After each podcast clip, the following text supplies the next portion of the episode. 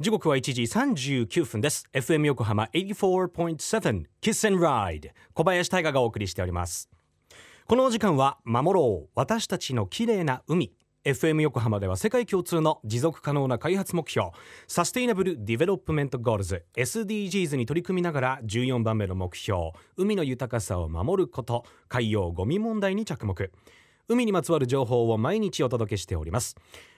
今週も海洋生物マンタについて沖縄美ら海水族館を管理運営する一般財団法人。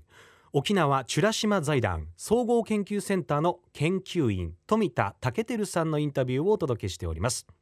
富田さんは沖縄でエイやサメの飼育そして研究をされていますがどんなきっかけで研究を始めることになったんでしょうか。富田さん教えてください。皆さん、こんにちは。沖縄美ら島財団総合研究センターの富田武輝と申します。私はですね、沖縄美ら海水族館、その水族館が持っている研究所ですね、こちらでサメとかエイのですね、研究をしています。まあ、私個人はですね、実はもともと、あの、大学では化石の研究をしていてですね、もともとは恐竜少年だったんですね。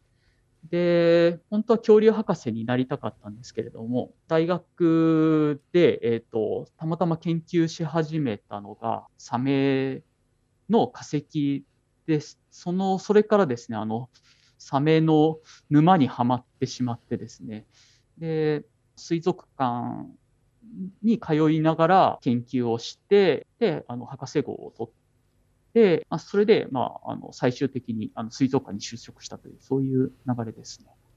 もともと、あの、私が行った研究室っていうのは、古生物学をやっている研究室なんですけれども、あの、その中でも、あの、生きている化石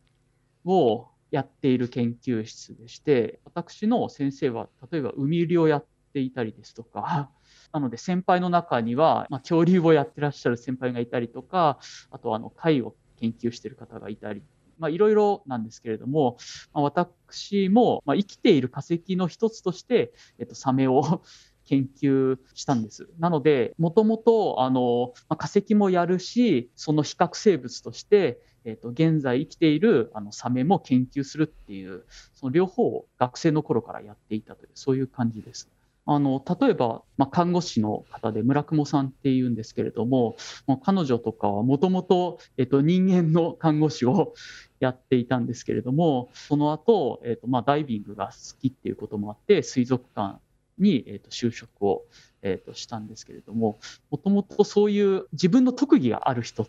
ていうのは、水族館に来ても活躍できている気がします。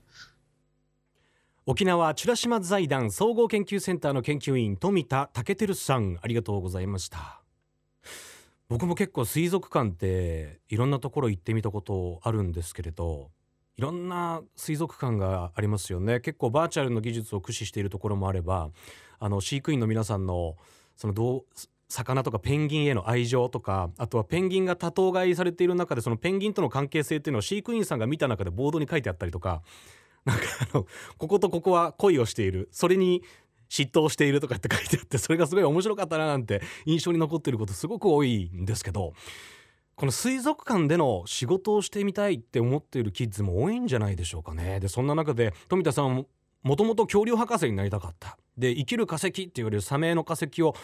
えー、見てからサメにはまっていった。で看護師のね村雲さんのお話が出ましたけれど今は水族館でえ水族館のこの動物たちのまあ看護師というかお医者さんみたいなことをされてるんですよね。